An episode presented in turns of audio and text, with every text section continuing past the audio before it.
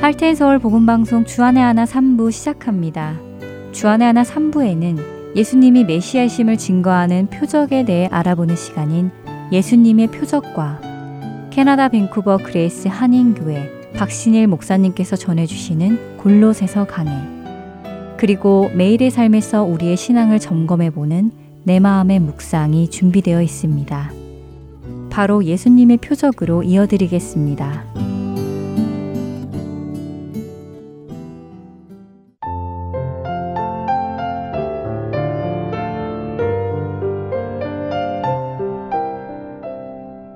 애청자 여러분 안녕하세요. 예수님의 표적 진행의 민경은입니다. 예수님이 하나님의 아들, 곧 그리스도이심을 믿고 그 이름을 힘입어 생명을 얻기 원하여 여러분과 함께 요한복음에 나타난 예수님의 표적들을 살펴보고 있습니다. 지금껏 두 가지의 표적을 보았는데요. 첫째는 약속된 메시아께서 나타나셨음을 알려주시는 가나의 혼인잔치에서 물을 포도주로 바꾸시는 표적이었고, 둘째는 갈릴리 지역에서 죽어가는 왕의 신하의 아들을 말씀만으로 고치심으로 메시아의 생명의 빛이 갈릴리 호수 주변의 땅으로부터 비추일 것이라는 이사야서 9장의 말씀이 성취되는 표적을 보여주셨습니다. 이 표적들은 모두 예수님이 메시아이심을 증거해 주었는데요. 오늘은 요한복음 5장에 등장하는 예수님의 세 번째 표적을 살펴보려 합니다. 요한복음 5장에는 유명한 연못이 나옵니다. 바로 베데스다 연못이지요. 이 연못은 가끔씩 천사가 내려와 물을 움직이게 하는데 그때 누구든지 먼저 그 연못에 들어가면 자신의 병이 낫는다는 연못이었지요. 그렇기에 낫고자 하는 수많은 병자들이 이 연못 주변에 모여 있었습니다. 그리고 요한복음 5장에는 그중 38년 된 병자가 있었음을 알려주시는데요. 예수님은 이 38년 된 병자에게 다가가셔서 일어나 내 자리를 들고 걸어가라 라고 말씀하십니다. 예수님의 말씀을 들은 38년 된 병자는 그 순간 나음을 얻게 되었고 예수님의 말씀 그대로 그 자리에서 일어나 자신의 자리를 거두어 들고 걸어갔지요. 너무나도 유명한 이 사건. 이 베데스다 연못에서 38년 된 환자를 고치신 사건은 무엇을 우리에게 보여주는 표적일까요? 때때로 아주 오래된 병도 예수님께는 문제가 되지 않는다는 이야기를 듣게 됩니다. 물론 맞는 말씀이지요. 아무리 오래된 병도 예수님께는 문제가 되지 않지요. 예수님의 능력은 그 병의 오래됨이나 깊음과 상관없이 모든 것을 초월하시니까요. 하지만 단순히 예수님은 오래된 병도 고치실 수 있다는 사실을 알려주기 위해서 47절에 달하는 요한복음 5장의 긴 말씀을 쓰셨을까요? 사도 요한이 밝힌 대로 예수님의 표적이 예수님께서 하나님의 아들이심과 그분이 그리스도이심을 보여주는 것이 목적이라면 우리는 거기에 초점을 두고 이 표적을 보아야 할 것입니다. 그러기 위해서는 요한복음 5장 전체를 읽어 보아야 하는데요. 사실 베데스다 연못에서 예수님께서 보여주신 표적은 38년 된 병자를 고치시는 것 자체가 목적이었다기보다는 그를 고쳐주신 후에 생긴 예수님과 유대인들의 대화가 목적이었던 것으로 보입니다. 왜냐하면 이 38년 된 병자는 예수님이 누구신지조차 몰랐고 다른 대부분의 병자들처럼 이분이 나의 병을 고쳐주실 것이라는 믿음도 없었기 때문입니다. 다른 복음서에 등장하는 병자들은 대부분 예수님의 소문을 듣고 예수님을 찾아오지요. 그리고는 예수님께서 자신들의 병을 고쳐달라고 부탁하는데요. 예수님은 그들의 요청의 대부분 내 믿음이 너를 구원하였다 라고 말씀하시며 그들의 병을 고쳐주십니다. 하지만 오늘 베데스다 연못의 병자는 다릅니다. 예수님께서 연못 옆에 누워있는 이 병자를 보시고 먼저 다가가시지요. 그리고는 그에게 물으십니다. 내가 낫고자 하느냐? 예수님의 물음에 38년 된 병자는 네, 주님, 저를 낫게 하여 주시옵소서 라고 대답하지 않습니다. 그는 오히려 자신이 왜 낫지 못하고 있는지를 설명합니다. 그리고 그 이유는 천사가 와서 물을 움직일 때 자신을 연못에 넣어주는 사람이 없고 그러는 동안에 다른 사람이 먼저 들어가서 자신은 나을 기회가 없다는 것이었지요. 그 병자는 예수님이 누구신지 몰랐습니다. 그렇기에 예수님을 향한 어떠한 기대나 소망도 없었지요. 단순히 자신의 신세를 한탄하는 것 뿐이었고, 혹시나 천사가 내려와서 물을 움직일 때 어쩌면 이 사람이 나를 연못에 넣어줄지 모르겠다는 기대 정도나 했을 것입니다. 그런 그에게 예수님도 별다른 말씀이 없으셨습니다. 내 믿음이 너를 구원하였다 라던가 이런 믿음을 내가 본 적이 없다 라던가 하시는 말씀이 없으셨지요. 그저 내 자리를 들고 걸어가라 라고만 명하셨고 병자는 그 순간 병이 나아서 자신의 자리를 들고 걸어갔을 뿐입니다. 그리고 38년 된 병자가 예수님의 말씀을 듣고 나음을 얻어 자신의 자리를 거두어 걸어갔던 그날은 안식일이었다고 요한복음 5장 9절은 말씀하시는데요. 그리고 이날이 안식일이었기에 유대인들과 문제가 생긴 것입니다. 당시의 바리새인들은 모세의 율법을 더 잘 지키기 위해서 스스로 계명을 만들었습니다. 흔히 말하는 장로들의 유전이지요. 그중 안식일에 해서는 안 되는 일들이 있었는데요. 그 일에는 바느질, 밭 가는 일, 추수하는 일, 타작하는 일, 빵 굽는 일, 반죽하는 일, 양털을 깎는 일, 불을 피우는 일, 불을 끄는 일 등 몇십 가지에 이른다고 합니다. 그리고 안식일에서는 안 되는 일 중 하나가 물건을 한 곳에서 2000 큐핏이 넘는 다른 곳으로 옮기는 일이었습니다. 2000 큐핏은 1km 정도, 마일로는 0.56마일 정도라고 하는데요. 병 고침을 받은 38년 된 병자는 예수님의 말씀을 따라 자신의 자리를 접어서 이제는 더 이상 있을 이유가 없는 베데스다 연못을 떠납니다. 바로 그런 그를 향해 유대인들은 안식일인데 네가 자리를 들고 가는 것이 옳지 않다라고 5장 10절에 이야기하지요. 유대인들의 이런 정죄에 나음을 입은 병자는 11절에 답합니다. 나를 낫게 한 그 사람이 나에게 자리를 들고 걸어가라 해서 나는 가는 것 뿐입니다. 라고요. 그러자 유대인들이 다시 묻습니다.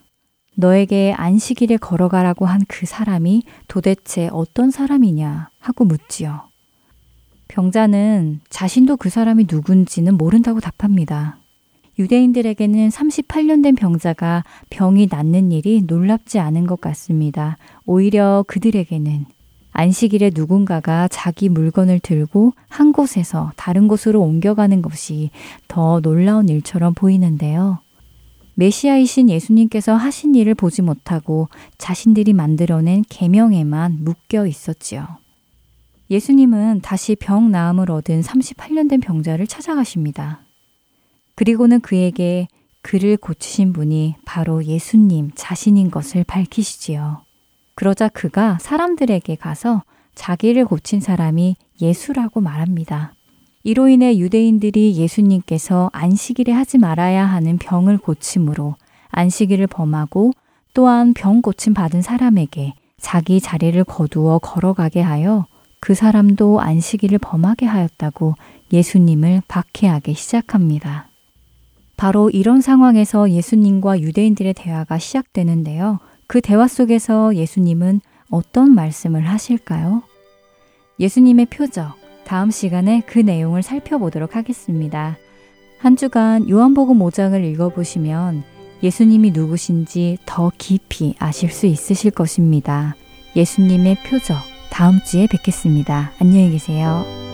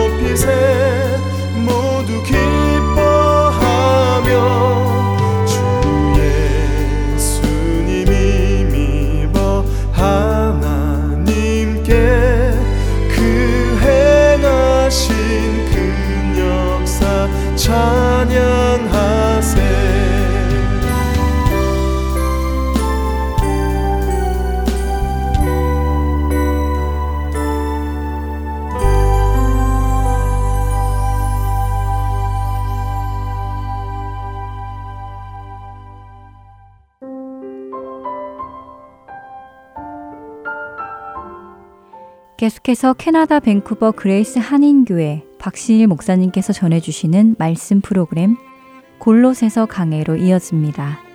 오늘은 예수 중심의 삶이라는 주제로 말씀 전해주십니다.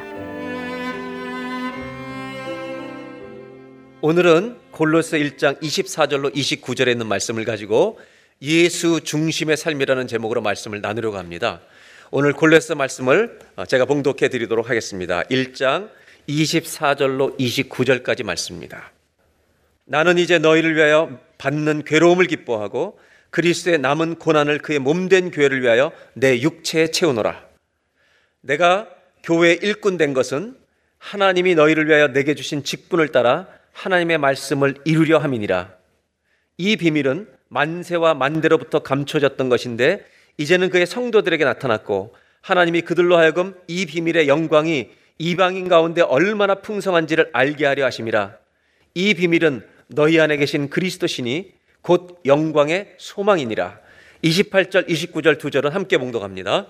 우리가 그를 전파하여 각 사람을 권하고 모든 지혜로 각 사람을 가르침은 각 사람을 그리스도 안에서 완전한 자로 세우려 함이니 이를 위하여 나도 내 속에서 능력으로 역사하신 이의 역사를 따라 힘을 다하여 수고하노라. 아멘. 여러분, 예수 중심으로 살고 싶은 소원이 있습니까?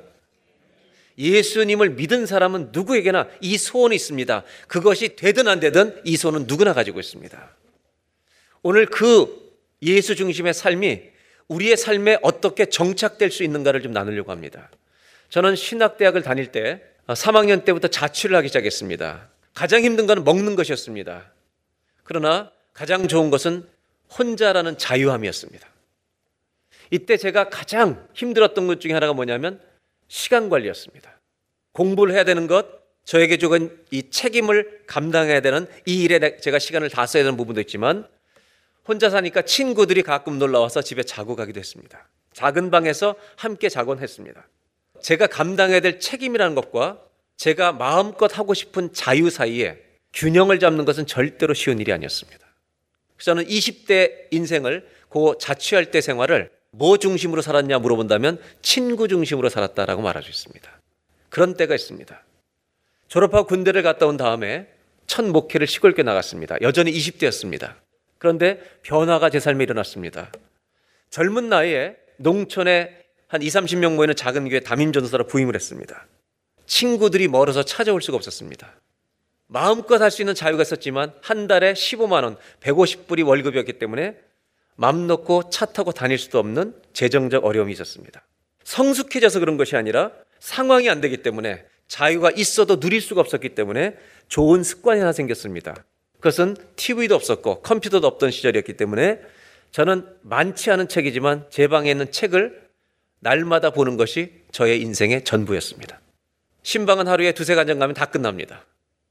갈 데도 없습니다. 그래서 새벽 1시, 2시까지 책 보는 것이 저희 인생의 그 당시의 전부였습니다. 그때 저는 뭐 중심으로 살았는지 아십니까? 책 중심으로 살았습니다. 그리고 1년 반 후에 목회한 후 결혼을 하게 됩니다. 서울에서 대학을 졸업한 제 아내가 이제 시골교회 전도사의 아내로 오게 되었습니다. 집에 TV가 들어왔습니다. 한 10년 동안 TV 없이 살던 제가 TV가 들어온 겁니다. 오디오도 작은 게 들어왔습니다. 그리고 더 중요한 아내가 함께 살게 되었습니다. 이제 어려운 질문입니다. 제가 혼자 살다가 아내와 함께 삽니다.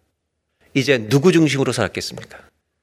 아내 중심으로 살았다고 여러분 생각하고 대답할 거라고 저는 기대합니다. 그러나 아니었습니다. 제가 결혼하고 아내와 둘이 살면서 정말 제가 깨달은 것은 저는 제 중심이었습니다.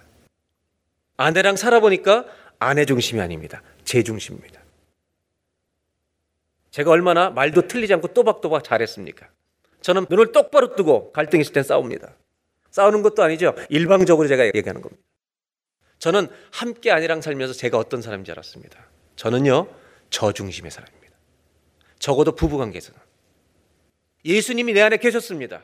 예수님을 믿고 있었습니다. 그러나 부부관계 갈등이 있는 한 저는 철저하게 제 주도적이었습니다. 주님이 계시는데 내가 그분은 마치 감옥에 가두어 놓은 것처럼 갇혀 계신 것이나 다름이 없었습니다. 주의 도움이 필요했습니다. 그분이 내 안에서 일하시고 나를 이끌어 주시는 그런 삶으로 저는 변화되어야만 했습니다. 결혼 생활에 하나님의 은혜가 필요했다는 것입니다. 사실 이러한 하나님의 은혜는 우리의 삶의 모든 영역에 여러분 하나님의 중심으로 바꾸가는 이 은혜가 우리에게 일어나야 할 줄로 믿습니다. 부부 생활만이 아닙니다. 직장 생활, 돈 쓰는 것, 시간 쓰는 것, 모든 영역에 하나님이 통치하시는 것이 성경은 믿음 생활이라고 말하는 것입니다. 삶을 돌아보는 것은 굉장히 중요합니다. 왜냐하면 성경을 읽어보면 하나님 우리에게 우리 자신을 돌아보라고 말씀하시기 때문입니다. 우리를 저의 인생을 돌아보니까 제 안에 젊었을 때부터 지금까지 주인 행세를 하고 있는 것들이 많이 있었다는 것을 보게 됩니다. 오늘 여러분의 삶에 무엇이 중심에 있습니까? 여러분의 삶에 무엇이 주인 행세를 하고 있습니까? 골로새서를 읽어보면 사도 바울이 앞부분에 교리적인 얘기를 하고 있고 뒷부분에 삶을 얘기하고 있는데 바울의 서신을 다 읽어보면 신학적으로 이만큼 탁월한 사람이 드뭅니다. 신앙과 인격적으로 이만큼 성숙한 사람은 드뭅니다. 근데 바울은 읽으면 읽을수록 한 가지를 알게 됩니다. 바울은 예수로 가득 차 있다는 것입니다. 어디를 찔러도 예수가 튀어나올 사람입니다. 예수 중심의 사람이었다는 것입니다. 그래서 골로서 1장 16절에 지난주에 읽었던 말씀에 바울은 이렇게 고백합니다. 예수님에 대해 소개할 때 붉은 글씨만 보면 만물이 다 그로 말미암고 그를 위하여 창조되었고 바울은 이렇게 고백합니다. 예수님이 하나님이시고 그분이 시작이고 그분이 끝이시고 그분이 목적이라고 말합니다. 그래서 바울은 1장 25절부터 우리가 오늘 읽은 본문에 이렇게 소개하고 있습니다. 내가 교회 일꾼 된 것, 하나님의 그리스도를 전하는 일, 주님이 원하시는 일을 내가 계속하고 있는 교회 일꾼과 종이 되고 사도가 된 것은 하나님이 너희를 위하여 내게 주신 직분을 따라 내가 만나는 사람들을 위하여 하나님 주신 직분을 따라 하나님 말씀이 성취되고 주의 나라가 확장되도록 하는 것을 이루기 위해서 나를 하나님이 일꾼으로 삼으셨다. 그리고 26절, 27절에 이렇게 말합니다. 내가 그렇게 하나님의 일꾼으로 살게 되는 내 안에 있는 동력과 내 안에 있는 비밀이 있는데 그 비밀이 뭔지를 얘기하는 겁니다. 이 비밀은 만세와 만대로부터 감춰졌던 것인데 이제는 그의 성도들에게 나타났고 이것이 과거에는 구약 시대는 가리워져 있다는 것입니다. 상징으로 그림자로 나와 있는데 이제는 예수님이 오셔서 우리의 죽으시고 부활하시고 승천하시는 말미암아 이 예수 그리스도가 온 성도들에게 다 이 비밀이 드러났다는 것입니다. 그래서 27절에 이렇게 말합니다. 다 같이 함께 봉독합니다. 하나님이 그들로 하여금 이 비밀의 영광이 이방인 가운데 얼마나 풍성한지를 알게 하려 하십니다. 이 비밀은 너희 안에 계신 그리스도 신이 곧 영광의 소망이니라. 바울은 무엇이 비밀이라고 말합니까? 내 인생에 나를 지금까지 끌어온 내 인생의 보물은 바로 예수 그리스도라고 말하는 것입니다. 저와 여러분의 인생에도 예수님이 비밀 되시길 바랍니다. 내 모든 힘의 능력의 근원이 예수가 되시길 바랍니다. 이건 사도 바울의 고백입니다. 예수님 만나고 이렇게 됐다는 것입니다. 저는 오늘 사도 바울의 말씀을 통해서 예수 중심의 삶을 우리가 원하는데 바울의 삶과 고백 속에서 어떻게 그가 예수 중심의 삶을 살게 되었는가 그걸 보면서 우리들의 인생에도 예수 중심의 삶을 말로만 하는 게 아니라 어떻게 내 삶에 예수 중심의 삶이 자리 잡고 정착될 수 있는가 이것을 바울의 인생을 비교해 보면서 함께 나누려고 합니다. 첫 번째로 빌보 3장 14절 먼저 보시고 갈게요. 다 같이 읽겠습니다. 표대를 향하여 그리스도 예수 안에서 하나님이 위에서 부르신 부름의 상을 위하여 달려가는 사도 바울에게는 예수님 인생의 목적입니다. 인생의 목표고 방향이었다는 것입니다. 그래서 골로새 1장 24절로 돌아오면 오늘 본문으로 돌아오면 이렇게 말합니다. 두 가지를 얘기하는데 첫째는 나는 이제 너희를 위하여 받는 지금 감옥에 있지만 이 괴로움 당하는 고난을 기뻐하고 있다는 겁니다. 왜냐하면 그리스도를 위해 살다가 당한 고난이기 때문에 기쁘다는 겁니다. 놀다가 죄짓다가 당한 고난이 아니라 내가 주의 영광스러운 하다가 당한 고난이기 때문에 그런데 한 가지 이해가 안 되는 표현이 나옵니다. 그건 뭐냐면 너희를 위해 받는 고난이라는 겁니다. 여기서 너희는 골로새 교회를 얘기하는 겁니다. 여러분 골로새 교회와 바울이 성도들과 바울이 만난 적이 있습니까 없습니까? 없습니다. 아니 만나지도 못한 사람들인데 너희를 위하여 고난을 받는다고 하는 말이 이해가 안 되는 것 같은 표현입니다. 근데 성경 원문의 의미를 잘 보면 너희를 위하여 받는 고난이라는 이 표현은 굉장히 중요한 의미가 있습니다. 바울은 예수를 전하다가 감옥에 갇힌 겁니다. 이건 무슨 말이냐면 예수 믿는 모든 사람들은 이 당시에 예수님을 주라 시인함에 핍박을 받게 됐습니다. 예수 믿는 사람들이 무슨 일을 하든지 그 예수 믿는 사람들이 이 복음을 전하다가 복음을 전한 동참하면 다 고난을 당한다는 겁니다. 이 말은 다른 그리스도인이 해야 될 일을 내가 하고 있기 때문에 바로 모든 그리스도인을 대신해서 당하는 고난이라고 말하고 있는 것입니다. 다시 본문을 보면 이렇게 번역하면 이해가 쉽습니다. 너희를 위하여 받는 괴로움을 이렇게 번역하면 됩니다. 너희를 대신하여 받는 괴로움이라는 것입니다. 여러분, 예수 믿는 사람은 예수를 전하다가 당하는 고난이 당연히 있습니다. 그런데 이 당시는 그게 더 심했습니다. 예수를 전하면 감옥에 붙들려 가는 겁니다. 그때 사도 바울은 뭐라고 했냐면 내가 당하는 괴로움이 너희를 대신해서 교회가 해야 될 일 대신해서 내가 하고 있기 때문에 너희를 위한 고난이다. 누구나 당하는 고난이다. 예수 믿는 사람. 그거를 얘기하는 겁니다. 두 번째는 그리스도의 남은 고난을 그의 몸된 교회를 위하여 내 육체, 몸에 채우고 있다고 말합니다. 예수님께서 죽으신 고난이 부족해서 말하는 게 아니라 예수님이 우리를 구원하시기 위해서 당하신 고난을 우리가 본 것처럼 우리가 그 주님의 나라가 그리스도가 전파되는 일을 위해서 내가 당하는 고난을 내가 기꺼이 감당하겠다고 말하는 것입니다. 1장 24절 읽어보면 한 가지를 압니다. 바울은 뭐로 가득 차 있는 사람이에요? 온몸이 예수입니다. 예수로 꽉 차 있는 사람입니다. 그런데 바울은 어느 날 갑자기 이렇게 된 것이 아니라는 것입니다. 바울의 인생 여정에도 수많은 우여곡절이 있었다는 것입니다. 바울의 이름이 이전에 뭐였습니까? 사울이었습니다. 사도행전 9장에 예수님을 만나기 전에 사울이 소개되고 있습니다. 잠시 보겠습니다. 사울이 주의 제자들에 대하여 여전히 위협과 살기가 등등하여 예수님 믿는 제자들에 대해서 화가 나서 견딜 수가 없었던 사람입니다. 그래서 대제사장에 가서 뭐를 달라고 하냐면 종교 영장을 달라고 하는 것입니다. 예수 믿는 것들 다 잡아가도 오겠다. 그래서 2절에 다 같이 읽어볼까요? 담에색 여러 회당에 가져갈 공문을 청하니 이는 만일 그 도를 따르는 사람을 만나면 남녀를 막론하고 결박하여 예루살렘으로 잡아오려 합니다. 그 도, 예수님을 메시아로 믿는 그 도를 따른 십자가의 도를 따른 사람은 전부 다 잡아서 감옥에 쳐넣겠다는 것입니다. 여러분, 종교 영장 발부를 받은 겁니다. 이미 이전에 이런 것을 많이 했을 것입니다. 그리고 담의색으로 가던 날이었습니다. 그는 예수를 믿던 사람이 아닙니다. 예수 중심의 사람이 아닙니다. 율법 중심의 사람, 자기 의로 가득 찬 사람입니다. 세계의 지식으로 최고 엘리티즘에 가득 찼던 사람입니다. 그날 담의색으로 가다가 주님이 찾아오십니다. 길거리에서 쓰러집니다.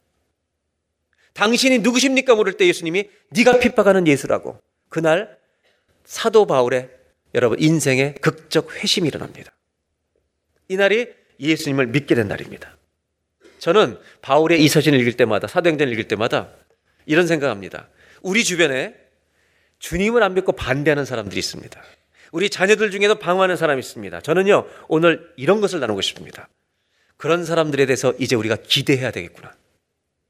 여러분 그들을 주님이 바꾸실 날이 오면 놀랍게 변화될 줄로 믿습니다. 그래서 여러분 주님을 떠나 있는 자녀들을 기대하고 바라보시길 바랍니다. 하나님이 하시면 돌아올 것입니다. 예수를 욕하는 사람들을 여러분 너무 힘들어하지 말고 기대하며 바라보시기를 주의 이름으로 축복합니다. 얼마나 좋은 기대입니까? 그런데 예수를 믿고 회심했다고 온전해진 게 아닙니다. 바울은 고생 많이 했습니다. 고린도서 12장에 이런 고백을 하고 있습니다. 자기가 여러 계시를 받은 것이 너무 크기 때문에 하나님의 은혜가 너무 컸기 때문에 자만하지 않게 하시려고 내 육체에 가시 곧 사탄의 사절을 주셨으니 이는 나를 쳐서 너무 자만하지 않게 하려 하십니다. 여러분 사도 바울은요 굉장히 많은 육체 고통이 있었다는 것입니다. 은혜가 너무 컸기 때문에 남들이 못 보는 걸 보이셨기 때문에 교만해질까봐 육체 가시를 줬다고 말합니다. 그런데 얼마나 힘들었는지 8절을 보겠습니다. 다 같이 한번 함께 봉독합니다. 이것이 내게서 떠나가게 하기 위하여 육체에 너무 큰 고통이 있어서 오늘 이 8절에 표현해 보면 몇 번 기도했습니까? 이 말은 이런 뜻입니다. 고통의 중심이었다는 것입니다. 사도 바울은 주를 믿고 열심히 일했는데 고통이 나를 짓누르고 있었다는 것입니다. 사람은 돈이 없으면 돈이 중심이 되는 겁니다. 건강을 잃으면 건강이 중심을 차지합니다. 바울은 육체 고통이 너무 커서 세 번 기도했다는 것은 지금 내가 예수 믿고 열심히 살지만 고난이 내 인생의 중심에 와버렸다는 것입니다. 제가 다시 물어보려고 합니다. 8절을 보겠습니다. 지금은 여러분은 이 글자로 대답했습니다. 이제 영적으로 여러분이 이 고통을 당했을 때 심정으로 대답해 보시기 바랍니다. 바울이 자기 몸에서 이 병이 떠나가게 해달라고 몇 번 기도했다고 생각하십니까? 몇 번이요? 수도 없이 했다는 것입니다. 어떤 사람이 육체가 아픈데 세 번만 기도하겠습니까? 어떤 사람이 돈이 없는데 세 번만 기도하겠습니까? 이 병이 힘들면 계속 기도하는 겁니다. 수시로 기도하는 겁니다. 성전에서도 기도하고 나가서도 기도하고. 즉 바울은요 고난이 중심이었다는 겁니다. 기도하고 기도한 것입니다. 엎드리고 엎드린 겁니다. 그때 구절이 말씀이 나옵니다. 나에게 이르시기를 내 은혜가 너에게 족하도다. 저를 따라 하실까요? 하나님의 은혜가 우리에게 족합니다. 하나님이 바울에게 말씀하십니다. 내가 너한테 베푸는 은혜가 충분하다. 여러분, 말씀이 오면 고난이 중심이 되지 못합니다. 말씀이 중심될 줄로 믿습니다. 주님이 중심되는 겁니다. 내 은혜가 너에게 좋거다. 그 다음 말씀 보시죠. 뭐라고 하나님 하시는지. 9절. 이는 내 능력이 약한 데서 내가 힘이 없어 이 고통을 당하고 있는데 오히려 온전해진다. 무슨 말이냐? 내가 건강할 때는 주님을 살살 잡았다는 겁니다.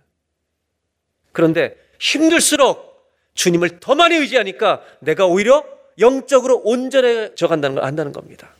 그러므로 도리어 크게 기뻐함으로 내가 약한 것들에 대하 자랑하리니 이는 약한 것들 자랑하러 말미암아 매 순간 주님 의지해서 그리스도의 능력이 내게 머무는 법을 배우기 때문이다라고 말한다는 것입니다. 아멘.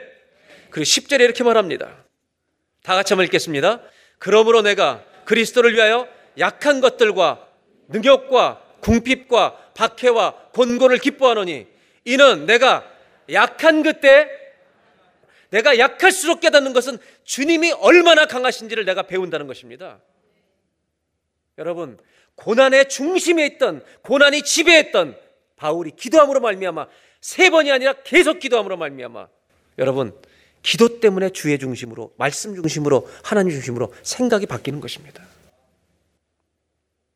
바울도 이런 때가 있었다는 것입니다. 이것만이 아닙니다. 예수 믿고 회심한 다음에 제자들에게 올라갑니다. 예수님의 제자를 만나러 갔더니 제자들이 믿질 않는 겁니다. 네가 무슨 예수를 믿었냐고. 그때 바나바가 소개해서 설득해서 제자들과 합류를 시작합니다. 그리고 안디옥 교회를 가서 선교를 시작하는데 선교 1차 전도행을 갔다 온 다음에 2차 전도행을 시작하려고 할 때 문제가 생깁니다. 사도행전 15장에 이런 말씀이 나옵니다. 바나바는 바울을 보호해주고 교사로 데려온 사람입니다. 바나바는 마가라는 자기 조카인데 요한도 데리고 가고자 합니다. 1차 전도행을 갔다 왔는데 1차 전도행 도중에 반빌라에서 마가가 몸이 안 좋아서 돌아갔습니다. 바울 같은 사람은 삐지는 겁니다.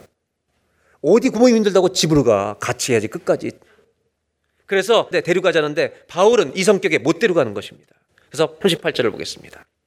바울은 반빌레에서 자기들을 떠나 1차 전도행 때 떠나서 함께 일하러 가지 않고 몸이 힘들다고 돌아갔던 그 사람을 기억하는 겁니다.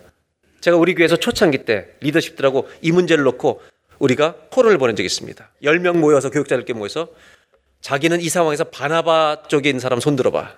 바울적인 사람 손 들어 봐서 손을 들었습니다. 제가 어떤 편이었을 것 같아요? 바울이요? 그렇게 보여요? 맞습니다. 저는 바울파였습니다. 그리고 바나바파와 나눠졌습니다. 근데 이렇게 나눠보니까 강한 것들은 다 여기 와 있어요.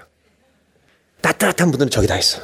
그래서 우리가 뭘 했는지 아세요? 우리가 만일 그 자리에 있었다면 제가 리더십 훈련에서 간 겁니다.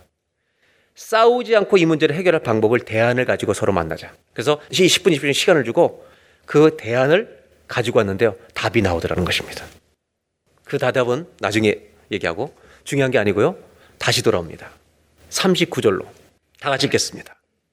서로 심히 다투어 피차 갈라서니 바나바는 마가를 데리고 배 타고 여러분 누가 누구랑 다툰 건지 아십니까? 바울과 바나바가 다툰 겁니다. 제가 말씀드린 게 뭐냐면 바울도 감정 중심으로 행동했던 때가 있다는 것입니다. 이렇게 우리가 볼 때 성숙해 보이는 분도 이런 실수들이 다 있다는 것입니다. 근데 여러분 자주 하시면 안 됩니다. 40절 바나바는 마가를 데리고 가고 바울은 신라를 택한 후에 갑니다. 저는 이렇게 생각합니다. 홧김에 떠난 선교여행. 그렇게는 아니지만 안타깝게 분열된 채로 선교행을 떠납니다. 그러나 그곳에서 주의 역사는 여전히 일어납니다. 제가 말씀드린 건 이것입니다. 바울이 마가를 죽는 날까지 다시 받겠습니까? 안 받겠습니까? 예? 바울파들도 여러분 좀 긍휼히 여겨주시기 바랍니다. 우리가 읽고 있는 골로새 4장에 보면 바울은 감옥에서 이렇게 편지를 보냅니다. 4장 10절에 나와 함께 갇혀 있는 아리스타고와 바나바의 생질 마가와 여러분 바울은 마가와 그렇게 끝나지 않습니다. 금방 돌아와서 화해합니다. 그리고 평생의 동역자로 마가와 같이 갑니다. 이 마가에 대하여 너희가 명을 받았음에 그가 도착하면 잘 영접하라고 권면합니다. 여기만이 아닙니다. 디모데가 디모데후서에 바울이 얼마나 마가를 사랑했는지 사도 바울이 쓴 마지막 서신이 디모데후서입니다. 거기 4장 11절에 이렇게 말합니다. 누가만 나와 함께 있느니라. 두 번째 로마의 감옥에 갇혔을 때 옥중서신 네 권을 쓰고 나서 다시 나왔다가 두 번째 감옥에 갇혀서 디모데후서를 쓴 다음에 바울은 순교합니다. 그때 디모데후서 마지막 임종을 앞두고 네가 올 때 마가를 데리고 와다오. 그가 나의 일에 유익하니라. 이 말이 무슨 뜻인가? 학자는 이렇게 봅니다. 내가 죽은 다음에 내 사역을 계승할 사람이 마 같은 사람이다. 바울은 아름답게 이 문제를 풀어갑니다. 저는 오늘 바울의 이런 장면을 소개해드린 이유가 있습니다. 어느 날 갑자기 예수 중심의 삶이 이루어지는 게 아닙니다. 예수를 믿기 전엔 철저하게 반대했습니다. 예수를 믿고 나서 제자들이 오해를 받은 적도 있습니다. 믿으면서 선교 활동하는데 병이 낫지 않습니다. 육체의 가시 때문에 고난이 중심된 적도 있습니다. 기도하고 기도합니다.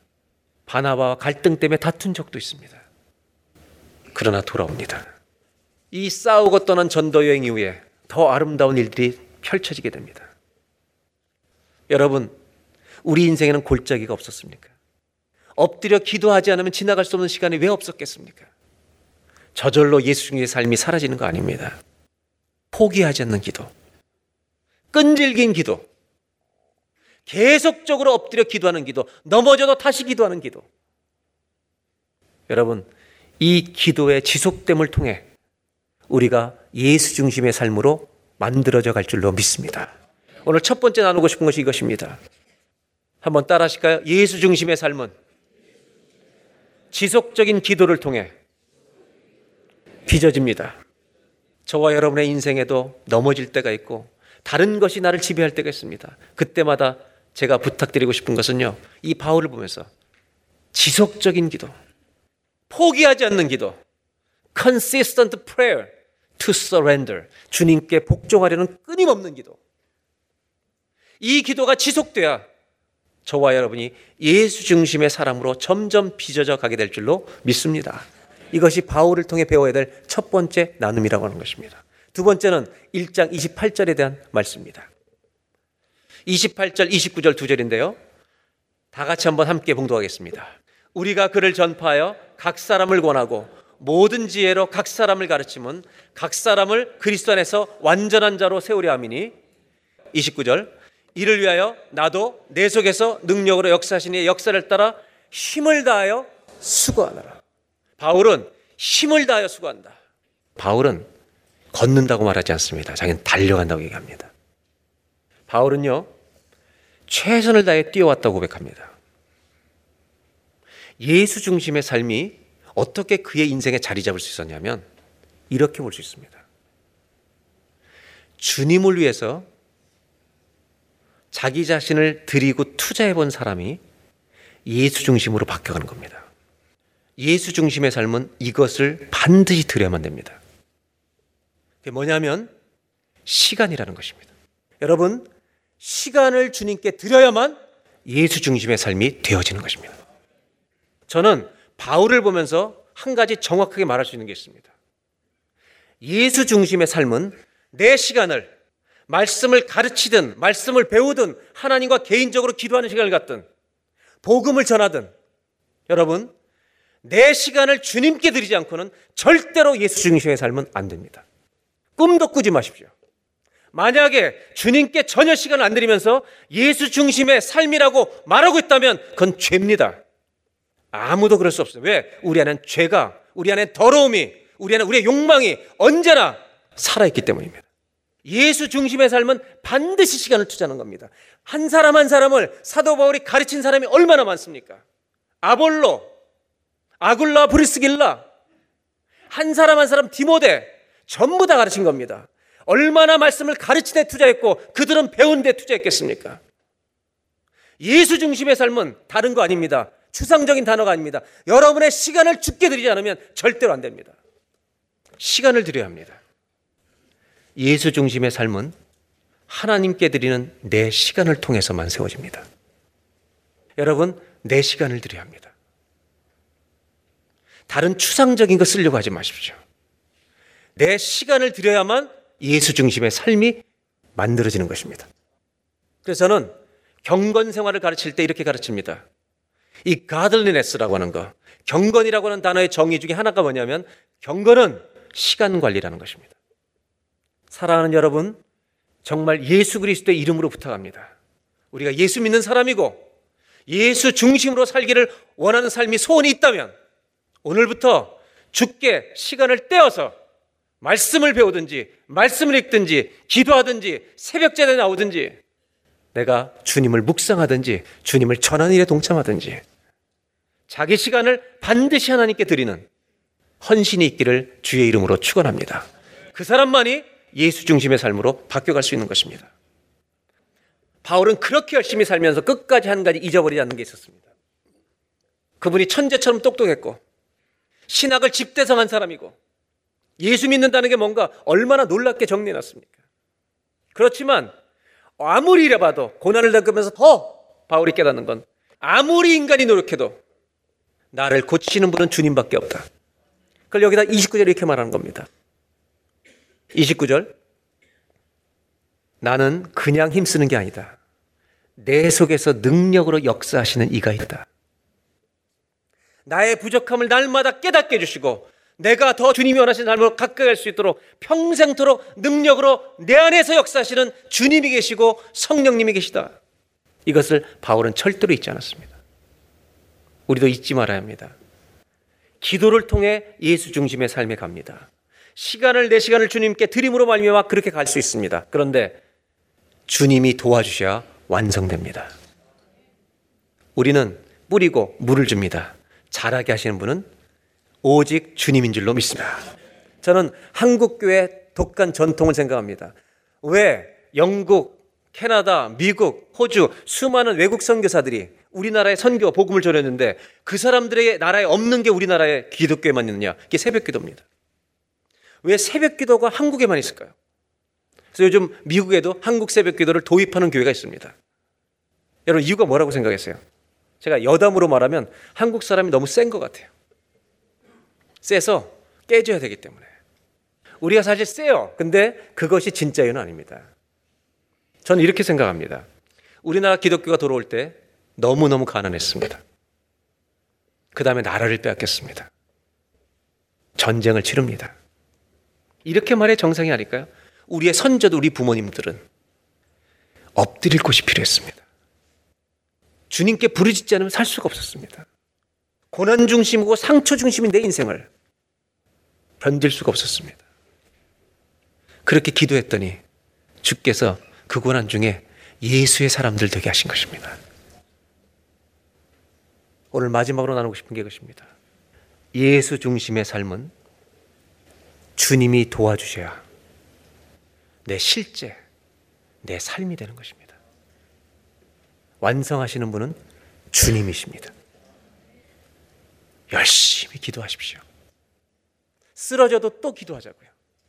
시간을 주님께 드리고 나아가자고요. 주의 일을 해보자고요. 주님이 나를 빚으셔서 더 성숙한 그리스도인으로 하나님의 일 감당하게 하실 줄로 믿습니다.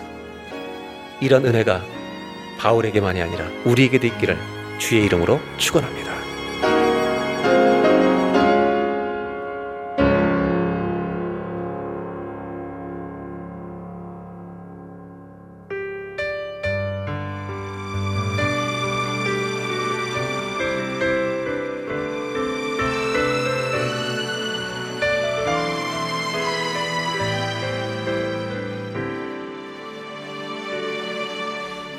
주인 삼은 모든 것 내려놓고 내 주 대신 주 앞에 나가. 내가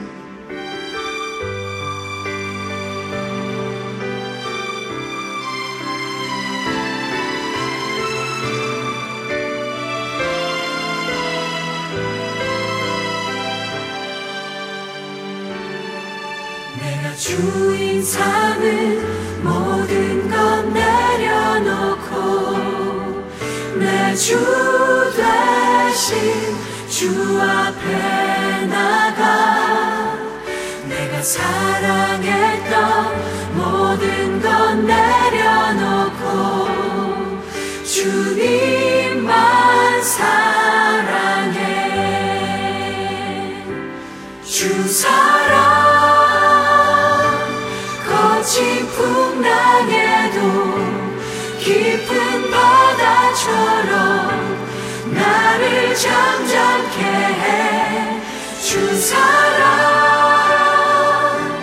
내 영혼의 반석 그 사랑 위에 서리. 주 사랑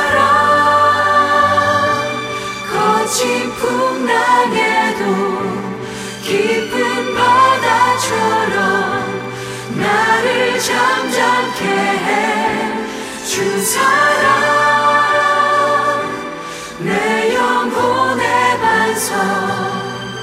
그 사랑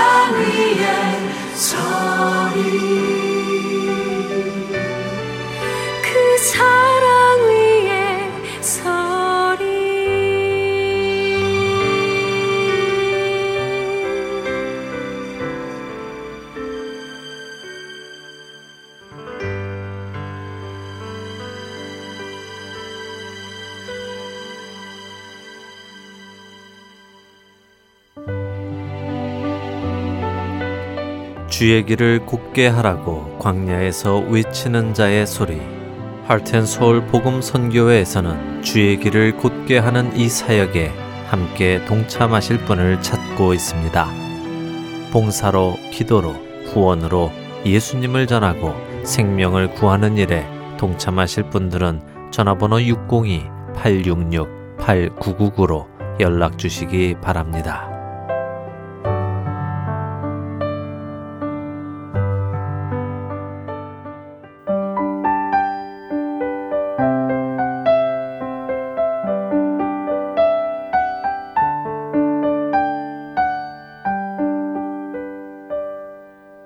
우리 삶을 돌아보는 시간, 내 마음의 묵상.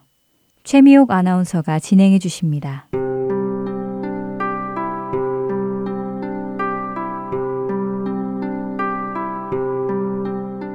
애청자 여러분, 요즘 나라 안팎의 뉴스나 들려오는 사건, 사고 소식, 그리고 그들의 민낯을 대할 때 여러분은 어떤 생각이 드십니까?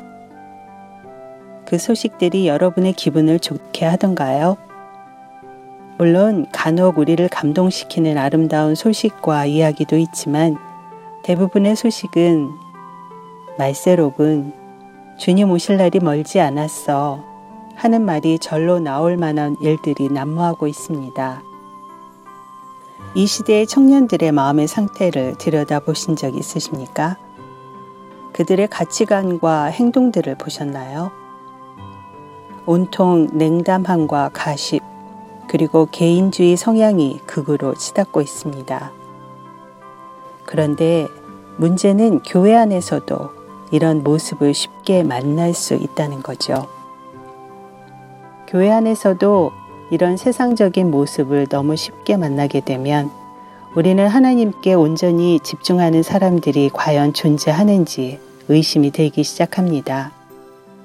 의로움을 위해서 배고파하고 목말라 하는 자들이 어디에 있으며 거룩하기를 갈망하는 사람들은 다 어디에 꽁꽁 숨어 있는지 참 답답한 마음이 듭니다.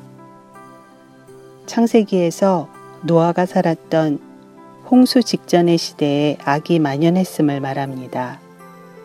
여호와께서 사람의 죄악이 세상에 가득함과 그의 마음으로 생각하는 모든 계획이 항상 악할 뿐임을 보시고 땅 위에 사람을 지으셨음을 한탄하사 마음에 근심하시고 하나님께서 사람을 창조하신 사건을 한탄하시는 창세기 6장 5절과 6절의 말씀입니다.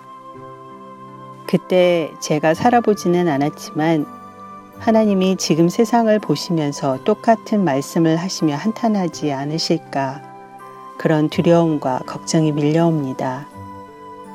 만일 예수님께서 육신으로 다시 이곳에 오셔서 향락의 거리를 거니신다면 컨츄리 클럽에서 나누는 대화를 들으신다면 호텔방을 들여다보시거나 우리의 테이블에 동석하신다면 여러분들은 예수님께서 어떤 반응을 보이실 것 같으십니까? 절대로 기쁨은 아니겠죠? 속상해 하시며 눈물을 흘리실 거라는 생각이 듭니다. 예수님께서는 애통하는 자는 복이 있나니 그들이 위로를 받을 것임이요. 라는 말씀을 마태복음 5장 4절에서 약속하셨음을 기억합니다. 이 세상에서 살아가면서 그분의 뜻을 위해 그것을 지키기 위해 애통하며 살아가야 하는 우리에게 근엄하게 말씀하고 계십니다. 세상의 빛으로 소금으로 세상을 국률이 여기며 애통하며 바로 살아라. 그분의 말씀이 들리지 않습니까?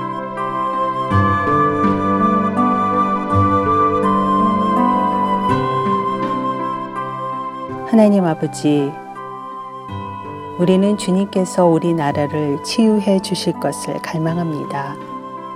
그 일에 어떻게 동참해야 할지를 말씀해 주세요. 그리고 나를 포함한 많은 자들이 오직 주님을 찾을 때에만 충족되는 그 거룩함 속에서 애통함과 의를 갈망하는 배고픔을 주시옵소서. 예수 그리스도의 이름으로 기도드립니다. 아멘.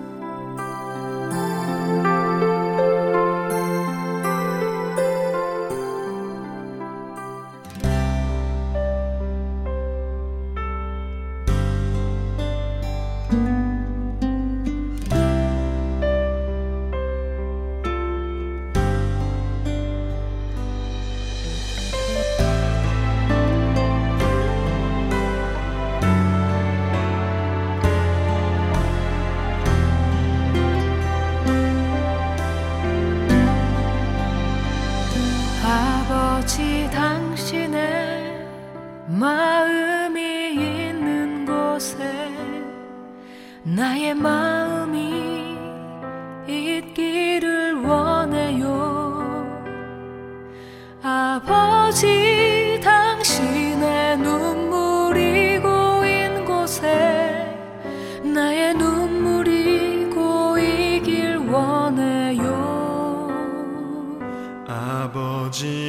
당신이 바라보는 영혼에게 나의 두 눈이 향하길 원해요. 아버지 당신이 울고 있는 어두운 땅에 나의